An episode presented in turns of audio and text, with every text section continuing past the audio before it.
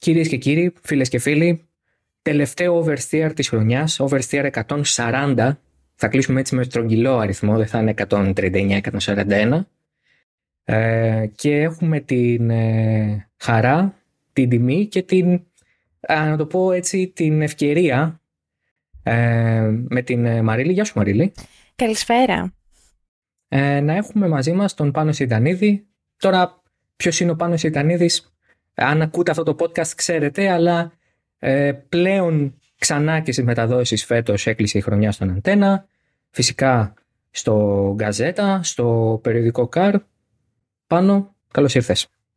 Γεια σας και από μένα, τι κάνετε; Καλά είμαστε, εσύ τι κάνεις; Καλά είμαστε. Να πάρουμε μια ανάσα επιτέλους μετά από αυτή τη σεζόν. Σιγά σιγά να, να αρχίσουμε να, να σηκώνουμε το πόδι από τον γκάζι. Αλλά όλα καλά, μια χαρά.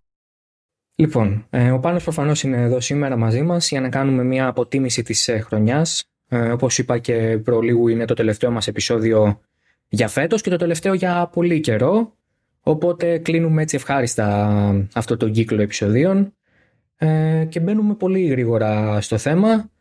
Νομίζω ότι είδαμε μια χρονιά που αν και προβλέψιμη στο αποτέλεσμά της, με την έννοια ότι Verstappen και Red Bull δεν αφήσανε και περιθώριο στον ανταγωνισμό, ήταν μια χρονιά που είχε και τα ρεκόρ της, τα οποία πάντα έχουν το δικό τους ενδιαφέρον, και αρκετές μάχες ε, ακριβώς πίσω από τη Red Bull. Εκεί αυτό το παρεάκι Ferrari, Mercedes, ε, Aston Martin, McLaren πιο μετά, νομίζω ότι ήταν πάρα πολύ γεμάτο εκπλήξεις.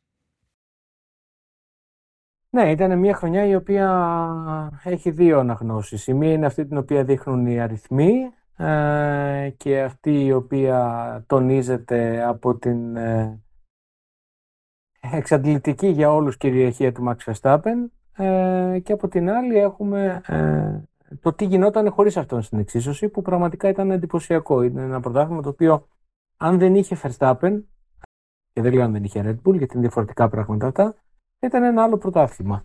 Αλλά με ό,τι έχουμε κρίνουμε και αυτό το οποίο έχουμε ήταν μια χρονιά η οποία είχε α, πλειάδα ρεκόρ. Δεν νομίζω ότι κανείς μπορούσε να φανταστεί ποτέ ότι θα ε, φτάναμε στους αριθμούς που φτάσαμε. Και ξέρεις, είναι μια σεζόν η οποία βάζει αναγκαστικά τον ανταγωνισμό στην, σε διαδικασία να αναζητήσει λύσεις οι οποίες θα κάνουν τη διαφορά γιατί η Red Bull ξεκινάει το 24 με σαφές, ξεκάθαρο προβάδισμα, σε ξεκάθαρη pole position. Ελπίζω όμως ότι αυτό το οποίο είδαμε σε αρκετές περιπτώσεις το 23, δηλαδή κάποιες ομάδες να κάνουν άλματα ξαφνικά σε απόδοση, ε, να μαρτυρά ότι ακόμα που κρυπτογραφούν όλοι τους καινούριους κανονισμούς, παρότι έχουμε συμπληρώσει δύο σεζόν σε αυτό το set, γιατί μπορούν να βρεθούν ε, λύσεις οι οποίες να κάνουν τη διαφορά, όπως έγινε για την Aston Martin, όπως έγινε για την ε, McLaren, στο δεύτερο μισό τη σεζόν για τη McLaren, όπως ελπίζω να γίνει για το, το, την επόμενη σεζόν από Ferrari και Mercedes, αλλά εντάξει, η επόμενη σεζόν είναι νομίζω το τελευταίο κομμάτι που θα συζητήσουμε, οπότε ε, πάμε να τα πιάσουμε που θέτω ένα-ένα για το τι είδαμε φέτος. Ε, ναι, εννοείται γιατί πρέπει να ξεκινήσουμε από την Red Bull και τους πρωταθλητές και τον Verstappen, γιατί είπες κάτι το οποίο θα, στο οποίο θα εστίαζα τώρα και νομίζω έχει σημασία, συγγνώμη, ε, το ότι περισσότερο η κυριαρχία ήταν ε, οδηγική με την έννοια ότι ο Verstappen δεν είχε αφήσει και κανέναν ε, πώς να το πω, δεν είχε αφήσει στον ανταγωνισμό και πολλές επιλογές και ούτε στον εσωτερικό ανταγωνισμό. Ο Πέρες με εξαίρεση τις δύο νίκες στην αρχή της χρονιάς δεν φάνηκε να είναι ποτέ σε θέση να τον αμφισβητήσει. Και επ' αυτού θέλω την άποψή σου αν τελικώς η RB19 ήταν ένα καλό, μεν μονοθέσιο, αλλά όχι τόσο κυριαρχικό ε, και το έκανε ο Verstappen να φαίνεται τόσο κυριαρχικό. Δεν ξέρω αν αυτή η άποψη, αυτή η θεώρηση σε, σε βρίσκει σύμφωνο. Ε, στο 100%. Ε, η Red Bull ε, σίγουρα είχε ένα εξαιρετικό μονοθέσιο, η RB19 ήταν ένα εξαιρετικό μονοθέσιο, ε, αλλά όπως αποδείχθηκε στα χέρια του ε, Σέρχιο Πέρες δεν, ε, δεν ήταν ένα μονοθέσιο το οποίο θα σάρωνε, τουλάχιστον στη δική του περίπτωση. Ε, άρα ψάχνω και τότε πού είναι ο ένας και πού είναι ο άλλος, η αλήθεια είναι πάντα κάπου ε, στη μέση. θεωρώ ότι η Red Bull είχε ένα ξεκάθαρο πλεονέκτημα και έχει ε, για τον εξής λόγο, ότι η, η Red Bull είναι η μοναδική ομάδα η οποία σε όλο αυτό το σετ ε, κανονισμών ε, ακολουθεί το ίδιο μονοπάτι, ακολουθεί τον ίδιο δρόμο σχεδιαστικά, ε, σχεδιαστική φιλοσοφία. Ενώ όλοι οι υπόλοιποι και με ενό εξαιρεμένου έχουν ε, ψάξει προς ανατολισμό πολλάκις, άλλοτε πηγαίναν δεξιά, άλλοτε πηγαίναν αριστερά, άλλοτε πηγαίναν στη άγνωστο με βάρκα την ελπίδα.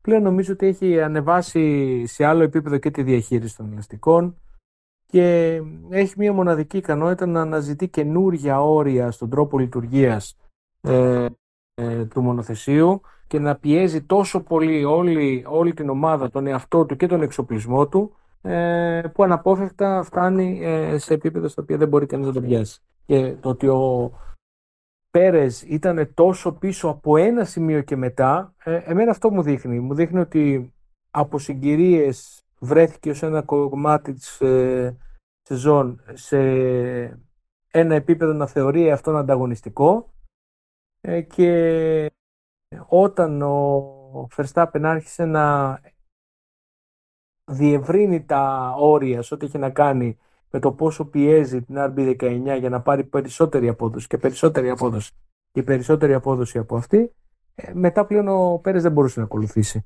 Ε, ε, γιατί θεωρώ ότι είναι δύο οδηγοί εντελώς διαφορετικοί και τα κατά ψέματα διαφορετικού επίπεδου. Άρα όταν αυτός ο οποίος υστερεί ε, είτε από προσωπική υστέρηση όταν είναι teammates, είτε από υστέρηση αυτοκίνητο όταν είναι αντίπαλοι, γιατί είναι κάτι που το έχουμε δει και σε άλλες μάχες ε, τα προηγούμενα χρόνια, ε, η υπερβολή οδηγεί σε λάθη. Τα λάθη οδηγούν σε πίεση και όλο αυτό συνεχίζεται με γεωμετρική πρόοδο. Και ακριβώς αυτό συνέβη στον Πέρες. Δεν γίνεται να έχεις την RB19 και στα μισά qualifying να μην είσαι στο Q3. Ούτε είναι τόσο τραγικός οδηγός ο Πέρες προς Θεού. Αλλά νομίζω ότι αυτή η συσσωρευμένη πίεση της αντιπαραβολής με έναν οδηγό ο οποίος δείχνει να είναι σε άλλο επίπεδο που οδήγησε τον Πέρες ε, εκεί. Η RB19 είχε τροτά σημεία, φάνηκε για παράδειγμα στο Silverstone. Ήταν αρκετοί αγώνες στους οποίους παρενοχλήθηκε ε, και θεωρώ ότι αν ε, αυτός ο οποίος ήταν μπροστά ήταν ο Πέρες και όχι ο Verstappen, ε, η παρενόχληση θα οδηγούσε και σε άλλα αποτέλεσματα σε πολλές περιπτώσεις. Η διαφορά τους βαθμολογικά είναι τόσο χαοτική και ας πανηγυρίζει η Red Bull το 1-2 για πρώτη φορά στην ιστορία της, αλλά κοιτώντας το πόσο μακριά ήταν ο ένας από τον άλλον, ε, εμένα αυτό, ξέρεις, όλες οι κουβέντες μας θα πηγαίνουν και στο, θα συνδυάζονται και με το μέλλον. Μου βαράει καμπανάκι για την πορεία, γιατί αν η Red Bull δεν έχει την ίδια άνεση του χρόνου, δεν θα έχει την πολυτέλεια να έχει έναν Πέρες στο επίπεδο που ήταν φέτος. Και αυτό με τον Πέρες βασικά, αν κοιτάξει κανείς τη βαθμολογία, θα δει ότι ο Χάμιλτον τερμάτισε τη χρονιά 51 βαθμούς πίσω από τον Πέρες που με δεδομένο το, αυτο, το μονοθέσιο που είχε ο Χάμιλτον, κάνει τη διαφορά από τον Πέρες του Verstappen να φαίνεται ακόμα πιο χαοτική. Δηλαδή, οριακά είναι πίσω του ο Χάμιλτον, πάρα πολύ κοντά του. Και αυτό φέρνει δηλαδή τα πράγματα την Red Bull ουσιαστικά πολύ πιο κοντά στη Mercedes από ό,τι νομίζουμε ότι είναι. Νιώθω εγώ. Κοίταξε, σκέψω ότι η W14 είναι ένα μονοθέσιο το οποίο έχει πάει ήδη για σκράπ, αν εξαιρέσεις κανένα δύο που θα έχουν μείνει για τα γεμουσιακούς σκοπούς. Ο Χάμιλτον το έχει στείλει ήδη για να κυκλοφορήσει. αν σκεφτείς πόσο κακό ήταν, ε, πόσο κακή είναι η W14 και πόσο κόντρα στα θέλω του Χάμιλτον, και ας υπήρξαν κάποιες στιγμές με η σεζόν που έδειχναν να βρίσκουν προσανατολισμό, ειδικά μετά την αλλαγή ε, φιλοσοφίας. Ε, θυμάμαι στον Μπαχρέιν, στον Μπαχρέιν ήταν δύο οι οδηγοί οι οποίοι μου είχαν κάνει φοβερή εντύπωση από την πέμπτη κιόλας στη μεικτή ζώνη πριν καν πατήσουν πίστα σε διαδικασία αγωνιστικού τριημέρου. Ήταν ο Νόρις και ήταν ο Χάμιλτον. Ήταν δύο οδηγοί παρετημένοι. Δύο οδηγοί οι οποίοι ξεκινούσαν μια σεζόν άδειοι γιατί ξέραν ότι έχουν σφεντόνα ενώ άλλοι έχουν πύραυλο. Ε, Ευτυχώς και για τους δύο και για το σπόρο αμφότεροι κατάφεραν να αλλάξουν λίγο τις ε, τύχες τους την πορεία της σεζόν ο Χάμιλτον, όπως πολύ σωστά είπες, να φτάσει μια ανάσα από τον ε, Πέρες ε, και ο Νόρις να ε, έχει όπως και ο Πιάστρη την ευκαιρία να κάνουν μια εντυπωσιακή ρελάντσα από την Αυστρία και μετά. Ε, αλλά αυτό μας γυρίζει πάλι στην προηγούμενη κουβέντα ότι υπάρχουν πολλά περιθώρια βελτίωσης ε, για όλους, ειδικά για όσους ακολουθούν. Ε, δεν είναι κλισέ το να ξεκλειδώσουμε απόδοση που ακούγαμε πολλάκις, γιατί πέρσι ε, σε πολλές περιπτώσεις το, το άκουγα σαν μια δήλωση η οποία γίνεται και να γίνει. Αλλά φέτος έχω πιστεί ότι όντως ισχύει και ισχύει και σε πολύ μεγάλο ε, βαθμό ε, κάτι τέτοιο. Τώρα, ε, ο Πέρες νομίζω ότι είναι στη θέση του ακόμα ακριβώς γιατί η Red Bull δεν είχε πίεση. Αν είχε πίεση, ε, επειδή ξέρουμε όλοι πάρα πολύ καλά ότι η Δεμόκλειες πάθη ε, την οποία χειρίζεται ο Χέλμοντ Μάρκο δεν καταλαβαίνει τίποτα και κοιτάζει μόνο κατά τάξη κτλ. Ε, νομίζω ότι αν το μάτς ήταν derby η αλλαγή θέση θα είχε γίνει ήδη από το 23 και το γεγονός ότι υπάρχει συζήτηση ότι θα πρέπει να αποδείξει από πολύ νωρίς το 24 ότι έχει βρει το μότζο του, έχει βρει το ρυθμό του, έχει βρει τι πρέπει να κάνει, δεν είναι τυχαία. Ε, θα εξακολουθεί να είναι υποπίεση. Γιατί μην ξεχνάμε ότι ο οργανισμός αυτός έχει σταμπάει τον Λίαμ Λόσον ανα πάσα ώρα και στιγμή για να πάρει τη θέση του Ρικάρντο, ο οποίος ανα πάσα ώρα και στιγμή μπορεί να πάρει τη θέση του, του Πέρες. Ε, οπότε θα περιμένω πολύ μεγάλο ενδιαφέρον να δω πώς θα διαχειριστεί αυτή την πίεση που για πρώτη φορά την έχει από το χειμώνα ο Μεξικανός; Γιατί αυτή τη φορά την έχει από το χειμώνα. Ε, πηγαίνει με, με δανεικό χρόνο από τώρα. Το ξέρει και ο ίδιος. Ε, και μένει να δούμε πώς, ε, πώς θα το διαχειριστεί όλο αυτό. Πάντως ε, έχει πολύ ενδιαφέρον να βλέπει κανείς ε, από κοντά αυτό που, αυτό που είπες και εσύ επειδή είχες τη δυνατότητα να, να το ζήσεις εκ του σύνεγγυς τον περασμένο Μάρτιο ε, πηγαίνοντας στον Μπαχρέιν είναι να, να διαβάσεις αυτό που λέμε τη γλώσσα του σώματος. Είχα μια συζήτηση κάποτε ε, σχετικά με αυτό με τον Τάκη του Μπουρναράκη που ε, αν μη τι άλλο τον ξέρεις πάρα πάρα πολύ καλά. Ε, ο οποίος μου είχε πει σε, σε, ε, ναι, σε μια συνέντευξη μου λέει να μην κοιτάς ποτέ τι λέει μόνο αυτός που το λέει, να κοιτάς και πώς το λέει, ε, τη γλώσσα του σώματος. Και, και ήταν πραγματικά πολύ, ε, πολλές φορές ήταν εμφανές ακόμα και σε εμάς από την τηλεόραση, από τις κάμερες ε, και από τα πλάνα που μεταφέρατε και εσείς και όλα τα, τα κανάλια. Αυτό που θέλω τώρα να ρωτήσω, εστιάζοντας περισσότερο στη Mercedes και στο Hamilton, για να πάμε και σε αυτούς που τελικώς κατέλαβαν και τη δεύτερη θέση στο, στο πρωτάθλημα, ε, μετά τη μάχη με την ε, Ferrari, είναι. Ε, διάβασα τη συνέντευξή τους στο Autosport που έλεγε ότι ε, ήξερα ότι το μονοθέσιο δεν είναι καλό από τους πρώτους γύρους στο Silverstone στο Shakedown που κάνουν έτσι κάθε χρόνο. Και είναι τρομερό ότι το ξέρουν. Ε, είναι κάτι που ε, πραγματικά πιστεύεις ότι τους επηρεάζει και στην πορεία της χρονιάς. Δηλαδή αυτή η παρέτηση που είδες εσύ στο Μπαχρέιν είναι μια νοοτροπία που τους ακολουθεί και εσύ που τους είδες και πιο μετά στη σεζόν γιατί ξαναταξίδεψες και στον Μπακού ε, που τους ακολουθεί όσο προχωράει η χρονιά ή το αποβάλλουν γρήγορα. Πώς το, πώς το αντιλαμβάνεσαι εσύ καλύπτοντας το σπορ απ' έξω; Ανάλογα τι κάνει η ομάδα. Έτσι. Ε, θα σου πω το παράδειγμα του Νόρι. Ε, γιατί ο Χάμιλτον είναι μια διαφορετική κατηγορία. Ο Χάμιλτον είναι ένας οδηγός ο οποίος κάνει πρωταθλητισμό, ένας οδηγός ο οποίος έχει πάρει 7 παγκόσμιους τίτλους. Ένας οδηγός ο οποίος μένει και συνεχίζει που να πάρει αυτό το 8 το οποίο θεωρεί ότι κάποιος του χρωστάει. Δεν ξέρω αν είναι η τύχη, αν είναι ένας Αυστραλός ή κάτι άλλο. Λοιπόν, ε, οπότε τον αφήνω λίγο στην άκρη γιατί για τον Χάμιλτον η τρίτη θέση είναι αποτυχία. Για τον ίδιο. Ε, νομίζω θα το είδατε και στον καλά ε, της FIA στο Μπακού ότι ε, ναι, ωραία τα είπε στο αυτό, αλλά ήταν προφανώς απογοητευμένος ότι κλείνει μία ακόμα σεζόν στην τρίτη θέση. Γιατί δεν είναι προγραμματισμένος για να κυνηγάει κάτι τέτοιο. Θα σου πιάσω λοιπόν τον Όρις, ο οποίος είναι ένας οδηγός, ο οποίος ε, είναι πάντα ένα κλικ πιο πίσω, καλός ή κακός η Μακλάρεν τα τελευταία χρόνια. Ε, η δική του η διάθεση, αν δεις πώς άλλαζε και η γλώσσα του σώματος που λες, εγώ, εγώ θα το πάω λίγο πιο πέρα την ατάκα του τάκι. Ποτέ μην ακούς τι λένε, τι λέει κάποιος μπροστά σε κάμερες, ποτέ μην διαβάζει δελτία τύπου. Ε, δεν έχουν κανένα νόημα, καμία σημασία. Δηλαδή, ό,τι είναι on κάμερα είναι γιατί πρέπει να γίνει on κάμερα. Έτσι. Εκτός αν κάποιος βγει εκτός αυτού και αρχίζει να μιλάει ελεύθερα. Ε, αλλά καλώ ή κακό η δική μας δουλειά δεν είναι καταγραφής και αναμετάδοσης, είναι δουλειά που αποκρυπτογράφηση πια. Ε, γιατί ακριβώς όλα έχουν γίνει λίγο πολιτικό ορθά, υπάρχουν χορηγοί από πίσω. Σπάνια θα δεις κάποιον να μιλήσει ελεύθερα. Όπως για παράδειγμα ο Verstappen για τα sprint ή οτιδήποτε άλλο στο, Las Vegas κτλ. Ε, ο Νόρις λοιπόν ε, από το, το, το παιδί που του είχαν πάρει τα παιχνίδια και δεν είχε κάτι να παίξει με τα άλλα παιδιά ε, στο Μπαχρέιν ε, αγώνα με τον αγώνα γιατί είχα την τύχη να πάω σε πέντε, σε πέντε νομίζω Grand Prix φέτος. Ε, άλλαζε και άλλαζε συνεχώς η διάθεσή του. Θυμάμαι χαρακτηριστικά στην Αυστρία ε, που υπάρχουν κάποια, κά, κάποιες ψηλοενδείξεις αλλά όχι κάτι ιδιαίτερο για τη Μακλάριν ακόμα και φέρνει σε εκείνον τον αγώνα ένα πακέτο αναβάθμισης ε, και του κάνω τη, μία ερώτηση που του λέω ξεκάθαρα ότι okay, θεωρώ ότι το ταλέντο σου προφανώς δεν είναι για να είσαι και είναι κρίμα να μη σε βλέπουμε πιο μπροστά σε άλλη μάχη. Τι σου λείπει, τι, ε, τι γίνεται. Ε, ε, και τότε μου έλεγε ότι δεν το βλέπετε εσείς, αλλά είμαστε σε πολύ καλό δρόμο ήδη, γιατί προφανώς οι ομάδες και οι οδηγοί ξέρουν πράγματα τα οποία εμείς δεν ξέρουμε, βλέπουν δεδομένα τα οποία εμείς δεν βλέπουμε, ξέρουμε τι υπάρχει μπροστά που εμείς δεν το ξέρουμε. Απλά λέει χρειάζομαι λίγη περισσότερη κάθετη δύναμη. Όταν μου δώσουν λίγο περισσότερη κάθετη δύναμη σε αυτό το μονοθέσιο θα δείτε ότι όλα θα αλλάξουν. Αυτό έγινε πέμπτη στην Αυστρία.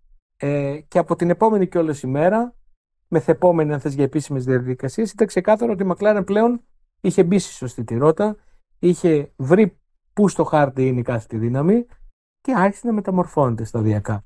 Και έβλεπες έναν οδηγό ο οποίος ερχόταν στις μεικτές ζώνες ε, άδειος, ξαφνικά να έρχεται με το γνωστό χαμόγελο του Νόρε, με όρεξη για κουβέντα, με διάθεση να πει πράγματα. Με... Και ξέρεις, ε, ε, η μεικτή ζώνη είναι ένα, ένα πολύ ε, καλό σημείο για να αξιολογήσεις τη φάση στην οποία βρίσκεται κάθε οδηγός και ομάδα γιατί ε, έχοντας πλέον λίγο πολύ εικόνα για το πώς συμπεριφέρονται όλοι και πόσο μιλάνε όλοι, τι όρεξη έχει ο καθένας, τι όρεξη έχει ο καθένας στα μίντια της πατρίδας του ή στα άλλα μίντια ή στα μίντια τα πολύ μεγάλα ή και τα μίντια τα άγνωστα από μικρότερες χώρες κτλ. Ε, λίγο πολύ έχω μία εικόνα ρε παιδί μου ε, για το πώς, τι, τι πρέπει να περιμένω για παράδειγμα ε, από τον Verstappen να τον έρθει να μας μιλήσει, τι πρέπει να περιμένω από τον Stroll δύο παραδείγματα που δεν πολύ μιλάνε, δεν, δεν λένε και πολλά, ή τι μπορεί να περιμένεις ε, με μία ερώτηση που μπορεί να ενδιαφέρει τον Άλεξ Άλμπον ε, ή τον, ε, τον Λάντο Νόρις. Και ε, στους οδηγούς λοιπόν αυτούς μπορείς να αξιολογήσεις το πού βρίσκεται η ομάδα και η σεζόν τους εκείνη τη στιγμή από το πώς ξαφνικά συμπεριφέρονται. Γιατί άμα είναι κάποιος ο οποίος έχει συνηθίσει να τον βλέπεις με, να είναι ανοιχτός, να είναι να μιλάει αλλιώς και τον βλέπεις ότι δεν τραβάει αυτή, σημαίνει ότι τα πράγματα δεν είναι, δεν είναι ok. Και ok, δεν είναι μόνο μία στιγμή ε, που μπορεί να επηρεάσει τα πράγματα, όπως για παράδειγμα του, του Ράσελ στη Σιγκαπούρη, ε, το παιδί δεν, δεν του βγαίνει μιλιά. Ε, μετά το λάθος το οποίο είχε κάνει. Αλλά αυτό δεν μαρτυρούσε κάτι κακό για την ομάδα, ήταν μια προσωπική στιγμή. Okay. Ε, ο Νόρις λοιπόν ήταν μια καλή περίπτωση ανθρώπου, ο οποίος τον έβλεπες ε, να αλλάζει αγώνα με τον αγώνα, να αλλάζει το ύφος του, να αλλάζει η διάθεσή του, η φιλοδοξία του, το όραμά του. Ε, γιατί κατά ψέματα, αν δεν υπήρχε αυτή η αλλαγή στη δυναμική της Μακλάρεν ε, μεσούς της σεζόν, έχω την αίσθηση ότι τα τελευταία χρόνια είχε αρχίσει να, να, να, να σβήνει μέσα του το όραμα της επιτυχίας μέσω αυτής της ομάδας. Ε, θεωρώ δηλαδή ότι μπορεί και να τρογόταν σιγά σιγά να ρισκάρει κάτι στο τέλος του συμβολέου του. Αλλά βλέποντας το τι συνέβη πέρσι, ε, εγώ στη θέση του θα, θα, όπως νομίζω και είναι και ο ίδιος σε φάση ανανέωσης θα ήμουνα. Ε, γιατί θεωρώ ότι η McLaren είναι μια ομάδα η οποία πλέον έχει τις βάσεις για να επιστρέψει αργά ή γρήγορα. Ε, εγώ θα επιστρέψω λίγο σε αυτό που είπες για τον Χάμιλτον, ότι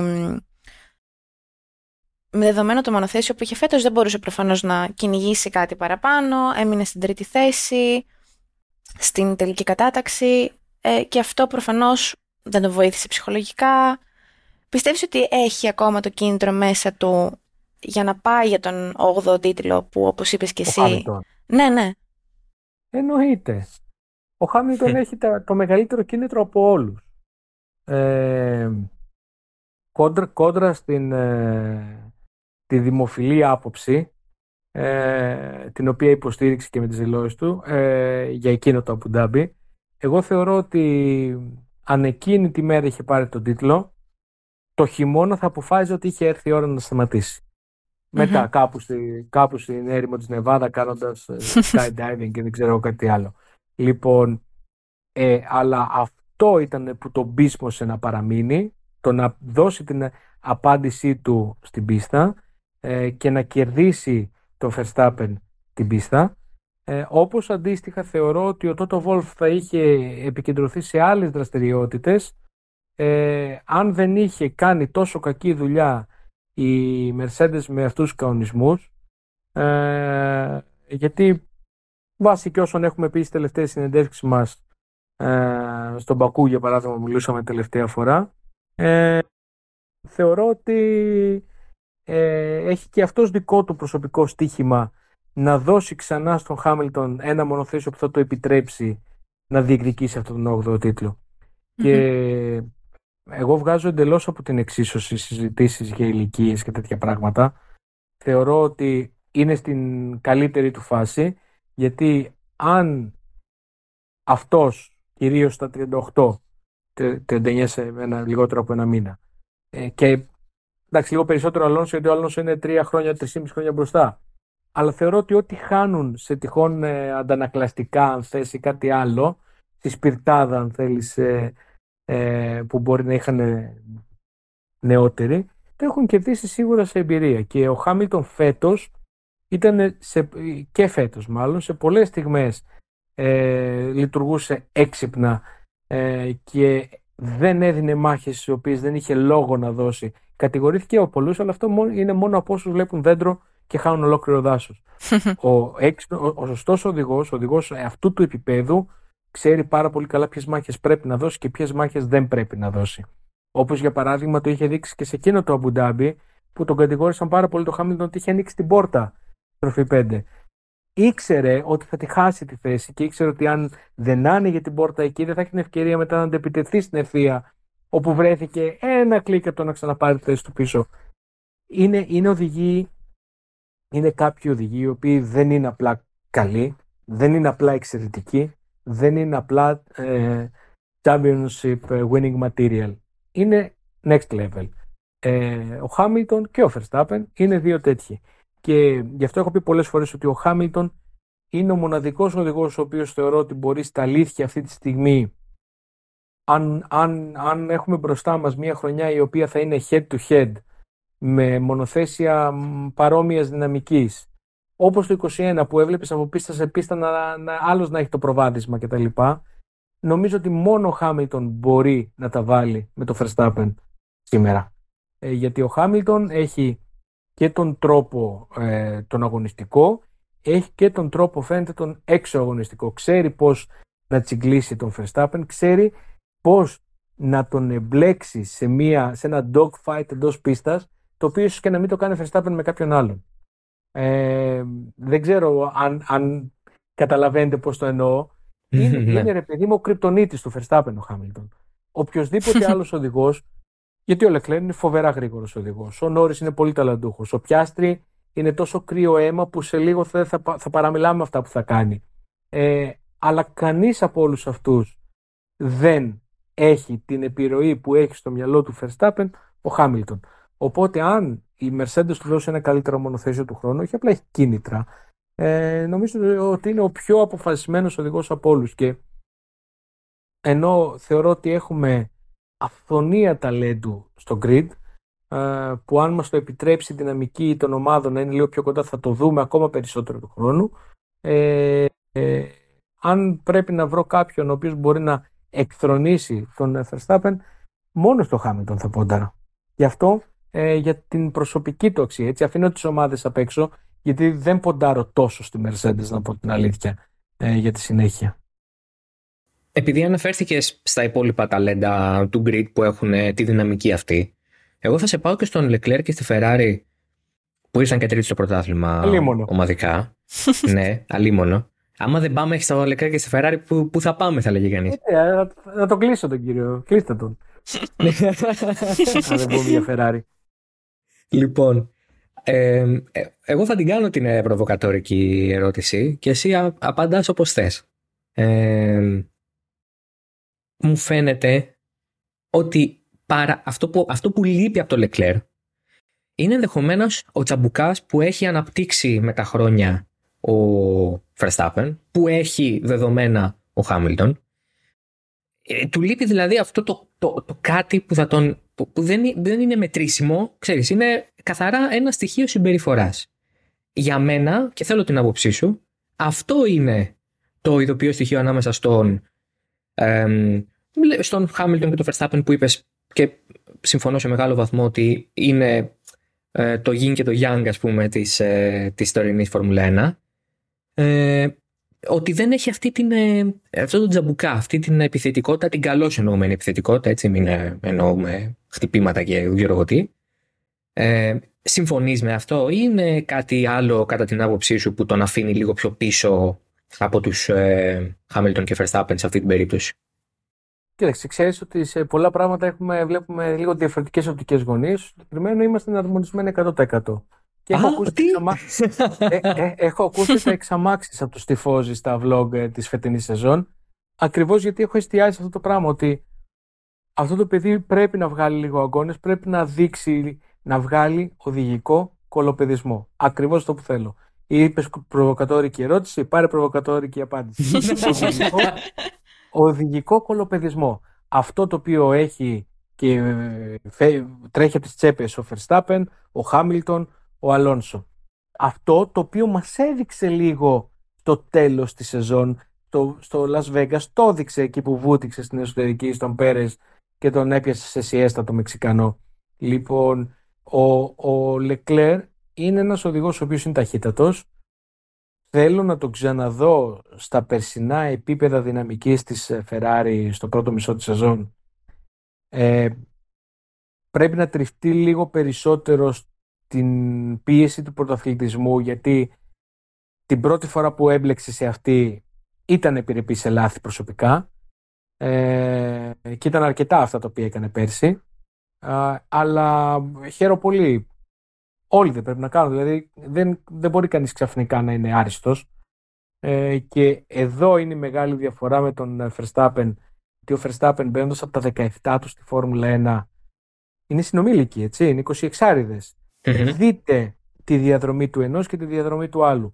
Όταν ο Verstappen ήταν στην εποχή που τον λέγανε Κραστάπεν, που ήταν ε, ε, εκτροχιασμένος ανά πάσα ώρα και στιγμή και σε κάθε στροφή και εντός και εκτός πίστας, ήταν ηλικίες και εποχές που οι άλλοι παλεύανε F3 και F2 ακόμα.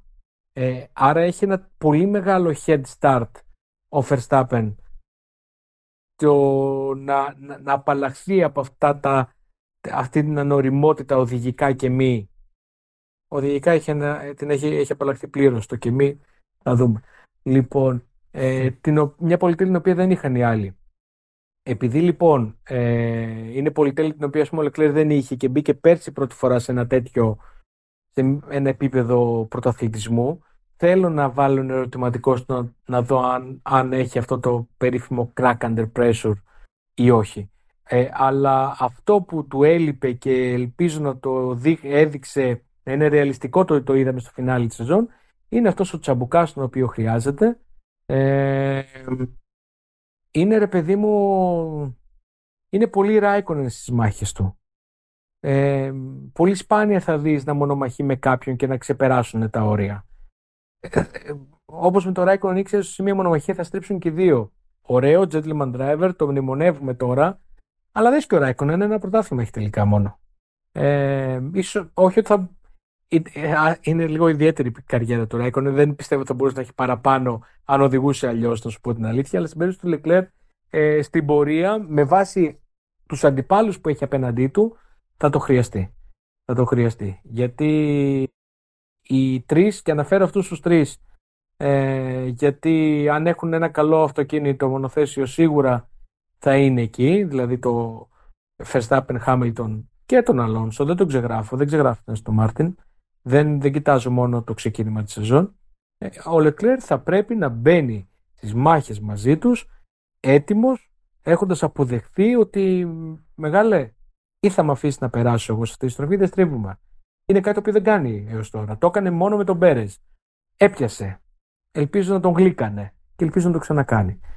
Αυτό. Θεωρείς ότι αν η Ferrari του δώσει ένα ακόμα πιο ανταγωνιστικό μονοθέσιο του χρόνου, θα μπορέσει να του βγει αυτό λίγο πιο φυσικά, δηλαδή χωρίς να το προσπαθήσει ιδιαίτερα. Θα μπορέσει να γίνει πιο επιθετικός επειδή θα του προσφέρει το μονοθέσιο τη δυνατότητα να το κάνει; Νομίζω το έχει καταλάβει. Ξέρεις, δέχομαι και έναν αντίλογο που έλεγε ότι και φέτος ε, η βαθμοί ήταν χρυσάφοι για τις άλλες μάχες και σε κάποιες μάχες ήταν πιο ήπιοι για να μην χαραμίσουν βαθμούς. Αλλά αν μάχεις για τον τίτλο είναι ακόμα πιο χρυσάφοι οι βαθμοί. Αν, ε, αν έχεις ένα αυτοκίνητο το οποίο σου χαρίζει ε, την αυτοπεποίθηση η οποία χρειάζεται, θα πάνε εντελώς διαφορετικά. Το είδαμε πολλάκις με τον Verstappen αυτό. Ε, ο, ο Verstappen ήξερε ότι δεν από εξοπλισμός, ο συνδυασμός του με το συγκεκριμένο αυτοκίνητο ανά πάσα ώρα και στιγμή μπορούσε να, να ανατρέψει τα πράγματα. Και αυτό του έδινε μια εντελώς διαφορετική μενταλιτέ και στις μάχες και στους αγώνες που έπαιρνε ποινέ και κινούσε πιο πίσω και στο πώς προσέγγιζε ε, κάθε μονομαχία, κάθε sprint προς ένα apex. Αυτό αλλάζει εντελώς τον τρόπο με τον οποίο ένας οδηγός προσεγγίζει ε, τις μονομαχίες. Ε, και μακάρι να του δώσει η Ferrari ένα μονοθέσιο ικανό να κυνηγήσει το κάτι διαφορετικό και το κάτι παραπάνω. Γιατί νομίζω ότι αν δεις όλα τη σεζόν του με το Sainz, ε, εντάξει, ο Sainz φέτος νομίζω λέει, λέει λίγο ψέματα η βαθμολογία γιατί στο τέλος του τύχανε όλα. Ε, και από εκεί που ε, ήταν για την ε, τέταρτη θέση, έπεσε έβδομος, έβδομος ε, αν θυμάμαι καλά. Λοιπόν, έβδομος, ναι. Ε, άρα νομίζω ότι το φινάλι της βαθμολογίας λέει λίγο ψέματα σε αυτό. Αλλά και φέτος, όπως και πρόπερση, που η Ferrari δεν ήταν να βάζει φωτιά στην πίστα, ο Σάιθ που ήταν πιο πανούργος, πιο έξυπνος οδηγός, πιο μπάτον, ήταν πιο αποτελεσματικός. Πέρσι που η Ferrari, ειδικά στο πρώτο μισό, στο πρώτο μισό της σεζόν, ήταν πιο, πιο γρήγορη, ένα μονοθέσιο που μπορούσε να διεκδικήσει περισσότερα, εκεί τσουπ έκανε engage το ταλέντο του Leclerc που σε απόλυτη ταχύτητα είναι πιο πάνω του Sainz, νομίζω συμφωνούμε όλοι σε αυτό. Ναι, ναι. Ε, και πήγε, έκανε το, το, το, το κλικ. Αν του χρόνου η διάδοση της SF23 είναι ένα τέτοιο μονοθέσιο, θα δούμε πάλι το Leclerc εξ αρχής πιο πάνω του Sainz. Είμαι κατηγορηματικός για αυτό. Είναι ανάλογα τον εξοπλισμό που έχουν και πόσο μπορούν να πιέσουν βάσει των δικών τους χαρακτηριστικών. Ενώ από την άλλη, ο Σάινθ είναι ένας οδηγός ε, πανέξυπνος, πανούργος, ε, ο οποίος έβγαλε πιο νωρίς από τον Λεκλέρ αυτό το, αυτό το τζαμπουκά. Τον είδαμε πιο νωρίς τον τζαμπουκά αυτόν. Ε, αλλά ο Σάινθ για μένα είναι ένας οδηγός το ταβάνι το οποίο είναι πιο κάτω από αυτό του Λεκλέρ. Όμως ε, δείχνει να λειτουργεί κοντά σε αυτό το ταβάνι ήδη. Ε, είτε έχει να κάνει με το πόση ταχύτητα μπορεί να βρει, πόσο μπορεί να εκμεταλλευτεί ένα διαφορετικό τρόπο οδήγησης, πόσο μπορεί να σκεφτεί αυτό το οποίο δεν έχει σκεφτεί η ομάδα στρατηγική Ferrari στη Σιγκαπούρη, ε, πόσο μπορεί να βασιστεί στο ότι θα τον καταλάβει ο οδηγός που είναι πίσω και θα μπει και αυτός στο κολπάκι ε, με τον DRS. Δηλαδή αυτό που έγινε στη Σιγκαπούρη. Αν το βλέπαμε, παιδιά, σε ένα σενάριο ταινίας, θα έλεγες τι κάνανε ρε, οι τύποι τώρα, τι ένα υπερβολικό σενάριο. Τώρα μιλάνε με τα μάτια, με, με τα μάτια. Κατάλαβες, με ε, τηλεπάθεια ο πρώτος με το δεύτερο για να κάνουν κολπάκι και να κρατήσουν μακριά τον τρίτο. Και όμως δούλεψε. Και, δου, και, το, και το σκέφτηκε χωρίς να το σκεφτεί η ομάδα του και δούλεψε το σημαντικότερο. Ε, οπότε, ε, ξέρεις, ξαναγυρνάμε στο ότι υπάρχουν βαθμίδες οδηγών και είναι οδηγοί οι οποίοι λειτουργούν περισσότερο με το ένστικτο και άλλοι που οδηγούν λίγο περισσότερο με το μυαλό. Μου άρεσε, ας πούμε, για τον Leclerc, επειδή τον, στον Leclerc εστιάζουμε, στο ότι το τέλος της σεζόν είδα και το ένστικτο στο Las Vegas, είδα και το μυαλό στο Abu Dhabi. Ε, δείχνει ότι σεζόν που περνούν και χάνονται δεν είναι εντελώς χαμένες για εκείνον. Παίρνει τα πράγματα τα οποία ε, έπρεπε να πάρει από αυτές ε, βελτιώνεται στου τομεί του οποίου πρέπει να βελτιώνεται, ώστε αν του χρόνου μπορεί να είναι στη μάχη του πρωταθλητισμού, να δείξει κάτι καλύτερο από αυτό το οποίο έδειξε πέρσι. Πάντως, αυτό που επειδή αναφέρθηκε και στο Sainz για να κλείσουμε την ε, Ferrari έτσι, ε, νομίζω πως ε, θα συμφωνήσω στο κομμάτι του ότι έχει δείξει περισσότερα πράγματα σε ό,τι έχει να κάνει με την επιθετικότητα ή αν θέλεις με την οξύνια, να το, να το, να το, να το πω και έτσι. Μια οξύνια τύπου όμως με το, το καλύτερο παράδειγμά της είναι αυτό που ανέφερες και τη Σιγκαπούρη άλλωστε που κέρδισε με αυτόν τον τρόπο πάρα πολύ χρόνο και κατάφερε να προστατεύσει τον εαυτό του δίνοντας βοήθεια στους, ε, στους, στον, στον ακριβώς πίσω του. Το... Αλλά για μένα το ερώτημα είναι το εξής. Έχει η Ferrari ε, το, πώς να το, πω, το κλίμα, την ατμόσφαιρα να κάνει τον Leclerc να βγάλει τον πρωταθληματικό του, πραγματικά πρωταθληματικό του εαυτό. Ας πούμε το μονοθέσιο κατασκευάζεται. Άλλωστε η Ferrari είναι, δεν, ε, δεν, είναι, δεν έχει τους πόρους ε, και το έκανε και το 2022. Ήταν ένα πολύ καλό μονοθέσιο το 2022. Ας πούμε λοιπόν το 2024 η Ferrari έχει το μονοθέσιο. Έχει την ε, δομή, την ατμόσφαιρα, την, ε, την άβρα που θα δώσει στον Leclerc την, ε, την, τη σιγουριά, την αυτοπεποίθηση να πάει για το πρωτάθλημα με αυτόν τον πιο επιθετικό και πιο ε, στοχοπροσιλωμένο τρόπο. Γιατί εγώ αμφιβάλλω. Κάποιες φορές βλέπω μια Ferrari η οποία κοιτάει προς ε, Ισπανία, άλλες φορές κοιτάει προς Μονακό, καμιά φορά κοιτάει μέσα στον εαυτό της. Ε, λίγο εθεροβάμονες μου φαίνονται σε κάποιο βαθμό. Δεν ξέρω αν συμφωνούμε σε αυτό. Νομίζω ότι αυτή τη Ferrari μπορούμε να την κρίνουμε μόνο το 24. Ε, το 23 ήταν μια μεταβατική σεζόν, μια σεζόν που ο οργανισμός άλλαξε άρδιν και άρχισε να λειτουργεί ε, έχοντας αφεντικό, το οποίο δεν είχε, γιατί είμαι ξεκάθαρος στο ότι ε, δεν είναι αφεντικό κάποιος ο οποίος ε, ανεβαίνει από τον οργανισμό και δουλεύει 25 χρόνια στον οργανισμό, άρα με όλους τους υφιστάμενους του είναι είτε κολλητή, είτε κουμπάρι, είτε μπατζανάκιδες και τέτοια. Το ίδιο πρόβλημα που είχε επί Ντομινικάλη, το ίδιο πρόβλημα που είχε επί Μπινότο. Ε, είτε ο Μπινότο είναι ένας εξαιρετικός τεχνικός, αλλά δεν μπορώ να πιστώ με τίποτα ότι ήταν όσο αυστηρός έπρεπε με τον ε, Τζουζέπε και με τον ε, δεν ξέρω εγώ ποιον άλλον εκεί στον οργανισμό για κάθε λάθος που γινόταν. Ε, επίσης θεωρώ ότι ο Μπινότο είναι εξαιρετικός τεχνικός αλλά δεν ήταν ε, πολιτικός. Άρα νιώθω ότι η Ferrari έχανε στο πολιτικό παιχνίδι. Ε, ο Βασέρ θεωρώ ότι και τους δύο τομείς αυτούς τους έχει. Ε, βέβαια ο Βασέρ δεν έχει τεχνικό υπόβαθρο, αλλά γι' αυτό έχει τους ανθρώπους από κάτω και ο επικεφαλής μιας ομάδας είναι εκεί για να διαχειρίζεται και να κάνει άλλες δουλειές. θέλω λοιπόν να δω τη φετινή, την Ferrari φετινή του 24 Λοιπόν, ε, γιατί θα είναι η πρώτη Ferrari πραγματική του Βασέρ. Θεωρώ ότι ο οργανισμός σαν οργανισμός μαζεύτηκε σε μεγάλο βαθμό. Μπορεί να υπήρχε ατολμία σε στρατηγικές, ε, αλλά η ατολμία είναι απόρρια άλλων πραγμάτων, ενώ ε, δηλαδή δεν, δεν τη χρεώνω πολύ άσχημα. Αντίθετα όμως σε πολύ μεγάλο βαθμό συμμαζεύτηκαν όλα τα υπόλοιπα ε, σταματήσαν να βάζουν ελαστικά για βρεγμένο όταν έχει στεγνό και ελαστικά για στεγνό όταν έχει βρεγμένο. Σταματήσαν να ψάχνουν ρόδε στα pit stop οι οποίες πηγαίνουν από πάνω και από κάτω. Ή τέλος πάντων από τους 22 αγώνες, ε, οι 20 κύλησαν ρολόι. Τα pit stop έγιναν πιο γρήγορα σε αρκετές περιπτώσεις. γενικά θεωρώ ότι η Ferrari του Βασέρ είναι ένας πιο μαζεμένος οργανισμός. Τώρα, αν το αυτοκίνητο του χρόνου ε, μπορεί και αυτό να είναι ένα κλικ παραπάνω από το τωρινό, τα πράγματα θα είναι διαφορετικά. Επίσης θεωρώ ότι δεν υπάρχει αυτό, αυτό που ανέφερες, αυτό που παρουσίασες στο τέλος, το που κοιτάνε Ισπανία, Μονακό κτλ. ήταν μια φυσική απόρρια της βαθμολογίας. Ε, αν του χρόνου ο Λεκλέρ ξεκινήσει δυναμικά και ξεκινήσει όπως πρέπει και έχει ένα μονοθέσιο ικανό να κάνει κάτι, θεωρώ ότι η ιεραρχία στη Ferrari είναι ξεκάθαρη θα είναι ξεκάθαρη.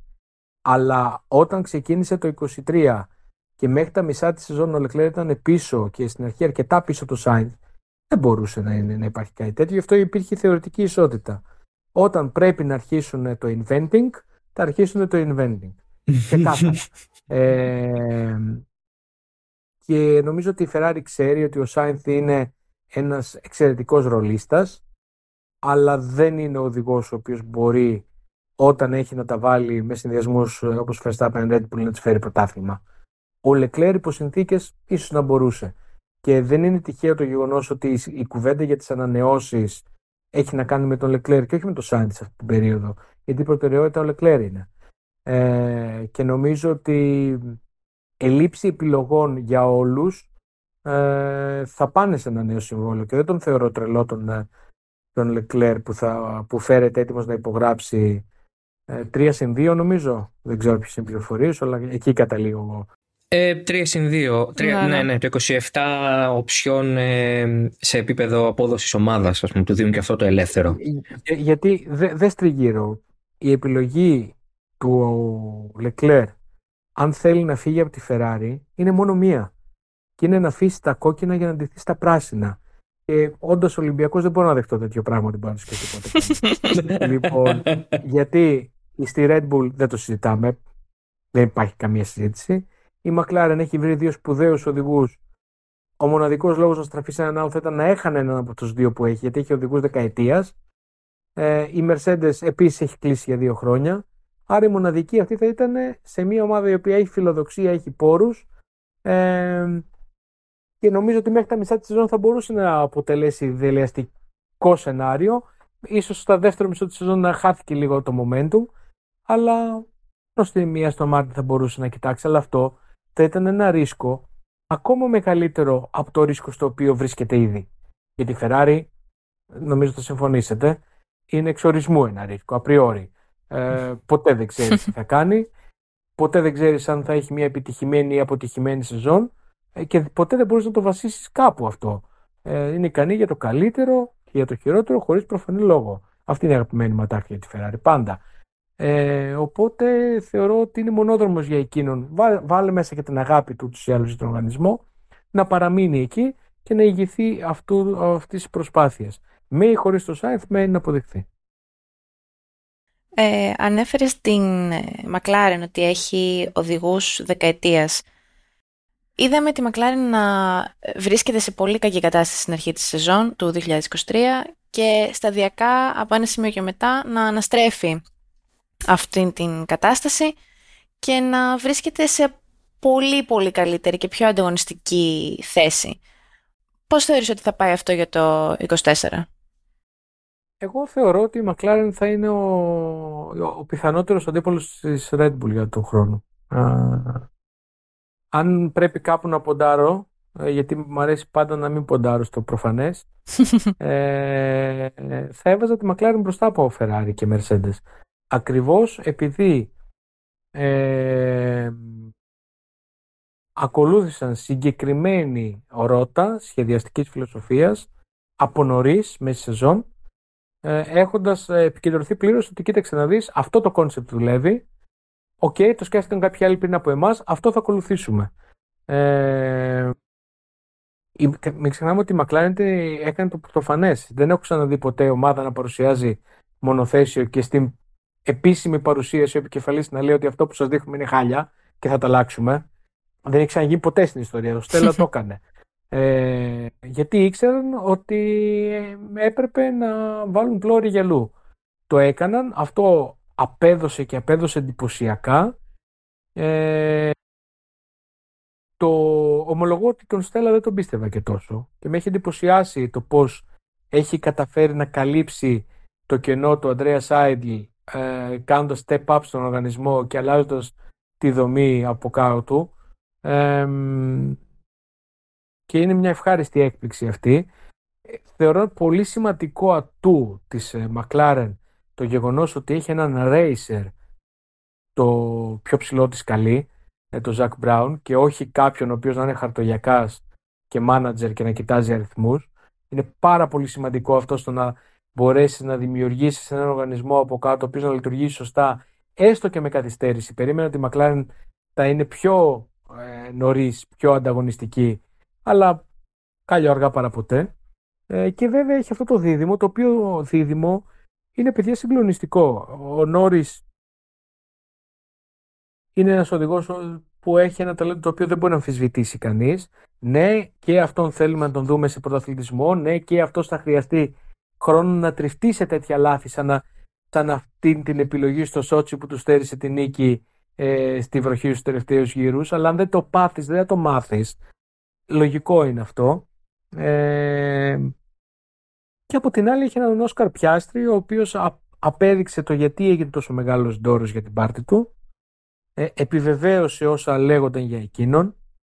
Ε, έχω ξαναπεί σε άλλη συζήτηση για αυτόν ότι δεν ξεχνώ τα λόγια του Ρενέρο Συν, του επικεφαλής της Πρέμα. Από, το, από τα χέρια του πέρασαν πολλοί οδηγοί. Πέρασε ο Λεκλέρ, ο Ντεβρίς, ο Σουμάχερ, ο Στρόλ. Πάρα πολλά ονόματα που είναι τώρα στο grid. Και μου έλεγε ότι αυτό που έχουμε δει με τον ε, Πιάστρη δεν το έχω δει με κανέναν. Τον τρόπο με τον οποίο ανέβαινε από κατηγορία σε κατηγορία γιατί η απόσταση ανάμεσα στη Φόρμουλα 3 και τη Φόρμουλα 2 ο κόσμος το υποτιμά γιατί βλέπει παρόμοια μονοθέσεις είναι τεράστια. Είναι το μεγαλύτερο ίσως καλοπάτι πριν τη, ε, ε, από το, πριν, το Φόρμουλα 2 για Φόρμουλα 1 είναι αυτό.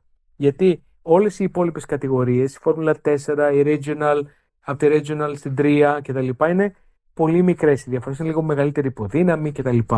Ε, ενώ από την 3 στη 2 μπαίνει μέσα στρατηγική, μπαίνει διαχείριση ελαστικών, μπαίνουν pit stop, μπαίνουν πολύ δύσκολα πράγματα. Και είτε προσέξει την εξέλιξη των περισσότερων οδηγών, όσο φέρα το παράδειγμα του Σουμάχερ για παράδειγμα, ανεβαίνοντας τα σκαλοπάτια αυτά, πάντα περίμεναμε το, τη δεύτερη σεζόν και από το μισό της και μετά για να πάρει μπρος. Λοιπόν, ο Πιάστρη ήταν from day one. Πρωταθλητής με την πρώτη στην F3, πρωταθλητής με την πρώτη στην F2 και για να γίνει τόσο μεγάλος πόλεμος για χάρη του χωρίς να τον έχουμε δει να οδηγεί μονοθέσιο Φόρμουλα 1 καταλαβαίνετε ότι δεν μπαίνουν ε, σε διαδικασία πολέμου τόσο μεγάλοι οργανισμοί αν δεν είναι σίγουροι για κάτι. Και το απέδειξε και για μένα το μεγάλο, μεγάλο, ατού, φοβερό ατού του ε, Πιάστρη είναι η ηρεμία του. Η, ε, αυτό το παιδί το ακούς στο Team Radio και είναι λες και ακούς κάποιον ο οποίος είναι 10 χρόνια στη Φόρμουλα 1 και 10 χρόνια πρωταθλητισμού. Μια είναι μία μια ηρεμία. Ε, για μένα ήταν φοβερό το ότι γνωρίζοντας το πού βρίσκεται ηλικιακά αν θέλεις απέναντι στον οργανισμό ε, παρά τη φιλοδοξία του αποδεχόταν κάθε απόφαση της ομάδας όλη τη χρονιά χωρίς γκρίνια, χωρίς τίποτα άλλο ε, ξέρει ότι είναι, είναι περίοδος που σαν σφουγγάρι ρουφάει πράγματα και όταν έρθει η ώρα να το στύψει και να αρχίσει να τα βγάζει προς τα έξω ξαφνικά θα δούμε έναν οδηγό ο οποίος νομίζω είδαμε ήδη ψήγματα αυτού θα αφήσει τον κόσμο με ανοιχτό το στόμα. Ε, και ανυπομονώ να τον δω γιατί θεωρώ ότι ε, έχει δεδομένα αυτό το κάτι παραπάνω το οποίο θέλουμε να μας το δείξει ο Νόρις σε μάχες πρωτοαθλητισμού, θέλουμε να μας το δείξει ο Λεκλέρ. Ο Πιάστρη, ε, το λέω από τώρα, ε, επεισόδιο 140 είπες; Ναι, ναι. ναι, ναι, ναι. Το έχει αυτό εξ αρχής. Το έχει. Και όταν έρθει η ώρα θα το δείξει. Είναι φοβερό ταλέντο πιάστα. Εγώ θα, σε, εγώ θα φύγω από τα ταλέντα και τους νέους και θα πάω σε έναν πιο κοντά στη, στη, στη γενιά του, του Χάμιλτον που αναφέραμε πριν. Ε, πάμε στο, στην Αλεπού, την Πονηρή, ε, στον ε, Φερνάντο Αλόνσο Ντίαζ, τον, ε, τον άνθρωπο τι να πω τώρα. Τον αστυνόμο Σαΐνι της ε, Φόρμουλα 1, ε, τον άνθρωπο με τα χίλια πρόσωπα, δεν ξέρω πώς θα τον ονομάσω. Ο οποίος κάνει φέτος τη μετάβαση στην Αστον Μάρτιν. Δεν έχουμε καμία προσδοκία από αυτήν, καθώς έχουμε μείνει στην εικόνα ότι η Αστον Μάρτιν είναι ε, 7η, 8η, 9η δύναμη. Ένας Φέτελ ο οποίος δεν μπορεί να κάνει και πολλά να σώσει αυτό το πράγμα στην τελευταία του κιόλας ε, φάση της καριέρας. Οπότε το κινήτρο έχει πια πέσει. Ένας Στελάνο Στρολ ο οποίος έχει τις δυνατότητες αλλά δεν είναι ε, Σεμπάστιαν Φέτελ και πάει ο Αλόνσο και περιμένουμε να δούμε τι θα γίνει. Και ξαφνικά έρχεται η Άστον Μάρτιν, 6 βάθρα σε 8 αγώνες, ε, 8 συνολικά ε, σε όλη τη χρονιά. Εντάξει, υπήρξε η πτώση. Και θα πω κάτι σε αυτό το σημείο, μια παρένθεση πριν δώσω το λόγο στον Πάνο, να, γιατί θέλω να ακούσω την άποψή του και για την Άστον Μάρτιν και για τον Αλόνσο. Εγώ θα κάνω, δεν το κάνω ποτέ. Ε, Έως και άντε να το κάνω μια-δύο φορές. Αλλά θυμάμαι, δύο, δύο πράγματα θυμάμαι να έχω πει και να έχω φάει hate διεθνές. Δηλαδή να με έχουν μεταφράσει άλλα account και να έχουν φάει και hate από ανθρώπους που δεν με ξέρουν. Ε, ένα, όταν είχα γράψει το Κούλκεμερ πάει στη Χάς αντί για το Σουμάχερ, που είχαν έρθει κάτι Άγγλοι και Γερμανοί φίλοι του Σουμάχερ και μου λέγανε ότι δεν ξέρω ποιος είμαι, δεν ξέρω τι λέω και είμαι ένας Έλληνας και τι ξέρω εγώ. Και το άλλο είναι όταν είχα γράψει ότι τα δεδομένα της τηλεμετρίας στον Μάρτιν πριν τα, το προσωμιωτή πριν τις δοκιμές στον Μπαχρέιν φέτος την έδειχναν δεύτερη δύναμη. Αυτά τα δύο πράγματα. Και τα δύο βγήκαν τελικά. Την Aston Martin λοιπόν ξαφνικά την περιμέναμε να μείνει πουθενά και είναι. Άρα, ε, πέρα, από το, πέρα από το προφανές χάσα τα έλεγα που είπα τότε, είχα και μια χαρά ότι ο Αλόνσο είναι ξανά σε ένα μονοθέσιο που μπορεί να δείξει το ταλέντο του. Είναι αυτό κάτι καλό και για το σπορ; Δηλαδή, πέρα από το Αλόνσο Άστον Μάρτιν που θέλω πραγματικά την άποψή σου, γιατί νομίζω ότι είναι από τα story της χρονιάς, αν είναι καλό και για το άθλημα τελικά να βλέπεις και το συνδυασμό και τον Αλόνσο μόνο του ψηλά ξανά εκεί στο βάθρο, ε, να παλεύει, να μάχεται, να παίζει ξύλο. Καλό εννοούμενο ξύλο, έτσι. Εδώ θα μαρτυρήσω λίγο ηλικίες. Όταν στα, στις πρώτες χρονιές που είχα κάνει τη Φόρμουλα ένα βασικό αντικείμενο της δουλειάς μου, ε, ταυτιζόμουν και ηλικιακά με ένα πιτσιρικά που λεγόταν τότε Κίμι Ράικονεν. Τώρα, θα μπορούσες να πεις ε... να πεις το 2010 το έκανε αυτό, ρε παιδί μου, και να νομίζουμε ότι είσαι 30. Ε, τώρα, τώρα, το, τώρα το έδωσες όλο, ναι, ας πούμε. Είναι, όδωσε, τώρα, απ' την άλλη, ηλικιακά ταυτίζομαι με τον γερόλικο του, της παρέας. ε, γιατί μας χωρίζουν μερικοί μήνες. Λοιπόν, όχι, παραπάνω από μήνες. Ε, σίγουρα είναι μια σπουδαία ιστορία. Ε, ελπίζω η, η, να μου βγει όπως η Μακλάρεν, γιατί στο τέλος της περασμένης σεζόν, ξέρεις, ανασκοπήσει και αυτά, ε, Πόνταρα πάρα πολύ στην Αστο Μάρτιν για φέτος. Δεν περίμενα ότι θα είναι η δεύτερη δύναμη ξεκάθαρα, εντάξει, μην τρελαθούμε. Αλλά πόνταρα πάρα πολύ ότι θα ξεφύγει από εκεί που ήταν, γιατί είχε κάνει μεγάλη ρελάνς στο δεύτερο μισό της περσινής σεζόν. Ε, καλά, τον Αλόνσο δεν το συζητάω. Θεωρώ ότι ο άνθρωπος αυτός είναι, είναι μια κατηγορία μόνος του. Ε, είναι πονηρή αλεπού, είναι όλα, είναι, δεν το συζητάω, είναι πανούργος, είναι πανέξυπνος, είναι... και είναι σε ένα περιβάλλον το οποίο αυτό έλεγα που όταν ανακοινώθηκε ο... ήταν δεδομένο για μένα ότι θα ανθίσει σε αυτό το περιβάλλον αν έχει και κάτι ανταγωνιστικό σαν αυτοκίνητο γιατί είναι κομμένο και ραμμένο τα μέτρα του. Είναι μια ομάδα με υπέρμετη φιλοδοξία, είναι μια ομάδα η οποία τον έχει θεοποιήσει είναι μια ομάδα στην οποία δεν έχει εσωτερικό πόλεμο και ανταγωνισμό, γιατί τον Στρόλ τον έχει του χεριού του, το ξέρει, λοιπόν, και ξέρει ότι ο Στρόλ δεν θέλει να, του, να τον φάει κάπως, αλλά θα μάθει μόνο από εκείνον. Είναι, είναι η μοναδική φορά στην οποία το γκαράζ του Αλόνσο δεν έχει σειρματόπλεγμα στη μέση σε σχέση με το διπλανό του. Ε, γιατί ακριβώς όλοι έχουν συγκεκριμένους ρόλους και συγκεκριμένη θέση σε αυτήν την ομάδα. Δεν χρειάζεται να να αρχίσει μηχανογραφίες ή άλλα πράγματα. Ε, και θεωρούσα δεδομένο ότι σε αυτό το περιβάλλον θα μπορέσει ο Αλόνσο να κάνει ε, πράγματα. Δεν μπορούσα να διανοηθώ ότι θα ήταν δεύτερη δύναμη στο ξεκίνημα της σεζόν. Περίμενα ότι θα είναι εκεί που τελικά βρέθηκε στο τέλος της σεζόν, να σου πω την αλήθεια. Ε, κάπου εκεί στη μάχη 3-4 ε, την, την περίμενα. Ε, με απογοήτευσε το γεγονός ότι η Άστο Μάρτιν δεν κατάφερε να κρατήσει εξέλιξη μέσα στη σεζόν, αλλά ε, θέλω να πιστεύω ότι αυτό αποτελεί κομμάτι του πλάνου το οποίο έχουν καταρτήσει ούτως ή άλλως, γιατί νομίζω ότι σχεδόν όλες οι ομάδες ε, σε αυτή την εποχή του σπορ και με τα budget cap και με αυτά τα set κανονισμών και τα, τα χρονοδιαγράμματα αλλαγής κανονισμών δεν λειτουργούν ποτέ κοιτώντας το αύριο. Λειτουργούν κοιτώντας μία εβδομάδα σε εισαγωγικά το μία εβδομάδα μακριά. Άρα ε, όλο το πλάνο αναβαθμίσεων του 23 είναι σε συνάρτηση με το πλάνο του 24 γιατί μην ξεχνάμε ότι η Aston Martin είναι η πρώτη ομάδα από όλες τις υπόλοιπες που εγκατέλειψε από πολύ νωρίς το τι είχε στο μυαλό της και ακολούθησε τη φιλοσοφία της Red Bull από πέρσι στην Ισπανία. Ε, το οποίο δεν φάνηκε στην αρχή να φέρει αποτελέσματα γιατί προφανώς τη Φόρμουλα 1 το να αντιγράψεις κάτι δεν σημαίνει ότι θα, το, θα, θα αποδίδεις στο δικό σου μονοθέσιο αλλά έπρεπε να υιοθετήσουν, να ενσωματώσουν, να κατανοήσουν και μετά να αρχίσουν να ξεκλειδώνουν σταδιακά. Και το χειμώνα το έκαναν εντυπωσιακά. Θέλω να δω πώς θα το κάνουν του χρόνου. Προφανώς πληγώνει την Αστο Μάρτιν πάρα πολύ το γεγονός ότι Στο δεύτερο αυτοκίνητο είναι ο Στρόλ, ο οποίος είναι ένας οδηγός ο οποίος αξίζει να είναι στη Φόρμουλα 1, είναι ικανός οδηγός. Ε, δεν μπορεί να βρεθεί στο βάθρο σε Μπακού να έχει πάρει πόλ αν δεν είναι ικανός οδηγός. Είναι αστεία αυτά που λένε ένα περίοδος ε, ο κόσμος στα social media, αλλά είναι δεδομένο ότι δεν είναι οδηγός πρωταθλητισμού. Ε, και η μέρα την οποία ο Λόρενς Στρόλ θα έχει πάρει απόφαση ότι η ομάδα δεν είναι σε επίπεδο να κάνει πρωταθλητισμό, θα είναι η μέρα που θα βάλει το γιο του σε μια άλλη ομάδα. Και θα φέρει δύο οδηγούς πρωταθλητισμού στη δική του. Ε, οπότε, αν, αν υπήρχε κάποιος άλλος εκεί να παίρνει περισσότερους βαθμούς και να μην περιμένει την τελική ευθεία για να βαθμολογείται, η Άστο Μάρτιν θα ήταν πιο ψηλά στη βαθμολογία.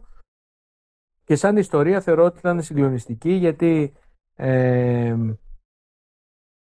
ο Αλόνσο είναι ένας οδηγός ο οποίος προφανώς δεν έχει πάρει όσα θα άξιζε σε αυτό το σπορ. Εν πολλής και με δική του υπετιότητα βάσει των λανθασμένων δικών του επιλογών. Ε, δεν βάζω εδώ τον παράγοντα ε, κολοπεδισμός πάλι σε εισαγωγικά ή μη, γιατί θεωρώ ότι απλά ήταν θέμα timing ε, και θέμα επιλογών. Ε, όπως για παράδειγμα το τι έγινε σε εκείνη τη McLaren όλοι τον ε, έναν Αλόνσο κατηγορούν για το τι είχε γίνει το 2007 αλλά εγώ δεν κατηγορώ τον Αλόνσο, εγώ κατηγορώ τον Ρον ε, γιατί του είχε τάξει συγκεκριμένα πράγματα τα οποία δεν του έδωσε. Θα μου πεις, ναι, αλλά γιατί δεν κάθισε να τα βάλει με τον Χάμιλτον; Γιατί δεν ήθελε. Χαίρομαι πολύ. Μην ξεχνάμε ότι τα έβαλε με έναν οδηγό που έχει εξελιχθεί στον πιο επιτυχημένο όλων των εποχών. Έτσι. Ε, αλλά η ουσία είναι και εσύ αν πας σε μια δουλειά και σου τάξουν 10 αλλά παίρνεις 6, ε, θα αντιδράσεις, θα αντιδράσεις. Ναι, ναι, λοιπόν, έτσι ήταν η ιστορία στη McLaren. Ε, οπότε μετά ήταν πλειάδα λάθος επιλογών και κατέληξε εκεί που κατέληξε να έχει μόνο δύο τίτλους. Ένας οδηγός, ο οποίος είναι από τους πιο ολοκληρωμένους που έχουν περάσει ποτέ από την ιστορία του σπορ. Ξέρουμε ότι ξέρει να ξεζουμίζει τα μονοθεσιά του, να παίρνει το 110% από αυτά. Ε, ονειρεύομαι ένα 24 στο οποίο θα είναι η Aston Martin ένα κλικ καλύτερη την Aston Martin του ξεκινήματος της σεζόν που η McLaren θα είναι ένα κλικ πιο πάνω από τη McLaren του φινάλε της σεζόν όπου η Ferrari και η Mercedes θα είναι αμφότερες τουλάχιστον ένα κλικ πιο πάνω γιατί δεν μπορεί να συνεχίζουν να αυτοκτονούν όπως κάνουν έως τώρα δύο σερί χρονιές ε, και αυτό να μας δώσει μια μάχη στα χέρια μας ε, κόντρα στην Red Bull του Verstappen και βλέπουμε. Αυτό είναι αυτό που ελπίζεις να δεις, σωστά; Τι πρόβλεψή σου για το 2024 ποια είναι; Είναι αποκαρδιωτικό το πόσο μπροστά ήταν ε, στην περίπτωση του Verstappen η Red Bull. Άρα και πόσο μπροστά ήταν στη βαθμολογία από πολύ νωρίς. Άρα πόσο σίγουρη ήταν ότι έχει πάρει τους τίτλους. Άρα πόσο ανούσιο ήταν να φέρει αναβαθμίσει. Άρα πόσο αόρατο ήταν οποιαδήποτε επιρροή της ποινής σε χρόνο στο CFT Άρα, άρα, άρα, μαζευτήκανε πολλά άρα εκεί. Νομίζω ότι επειδή αυτή η ποινή την οποία είχε πάρει πέρσι ήταν μια ποινή την οποία όπως λέγαμε δεν θα την έλειπε σίγουρα στο πρώτο μισό της σεζόν. Θα φαινόταν το δεύτερο και μετά. Αλλά στην πραγματικότητα θα φαίνονταν περισσότερο και από το 24 και πέρα γιατί μην ξεχνάμε ότι στην εποχή των budget cap σε αυτό το set κανονισμών οι μεγάλες ομάδες έχουν μπει με φόρα. Έχουν μπει με κεκτημένη ταχύτητα έχουν μπει σε project τα οποία τα δούλευαν και χρόνια πριν. Άρα το αντίκτυπο, τον αντίκτυπο του budget cap σταδιακά θα τον βλέπουμε και περισσότερο όσο περνάει ο καιρός. Αλλά έτσι όπως έχει έρθει το πράγμα, με μια Red Bull η οποία βρήκε εξ αρχής το σωστό δρόμο και βρήκε βορρά στην αγωνιστική της πηξίδα, δεν φαίνονται αυτά τα μειονεκτήματα την ώρα που οι υπόλοιποι ξοδεύουν πόρους και χρόνο προσπαθώντας να βρουν τον δρόμο τους. Μιλάω για Ferrari και Mercedes. Ποιος θα μπορούσε να διανοηθεί ότι δύο συνεχόμενες σεζόν θα πατούσαν μπανανόφλιγα. Νομίζω ότι ήταν ε, ό,τι χειρότερο μπορούσε να συμβεί σε ό,τι είχε να κάνει με τον ανταγωνισμό ε, και μας τύχησε αυτό, μας τύχησε πάρα πολύ σαν σπορ, σαν θέαμα. ελπίζω στην πορεία να, να αλλάξει. Ελπίζω να μην είναι να μην ήταν τόσο τραγικός πραγματικά ο Πέρες και να είναι κάπου στη μέση η αλήθεια. Γιατί αν η αλήθεια είναι κάπου στη μέση, σημαίνει ότι έχουμε αγώνα του χρόνου. Ενδεχομένως. Αν η αλήθεια είναι εκεί που είναι ο Verstappen, είναι λίγο πιο δύσκολο. Δεν μπορώ να σου να προβλέψω.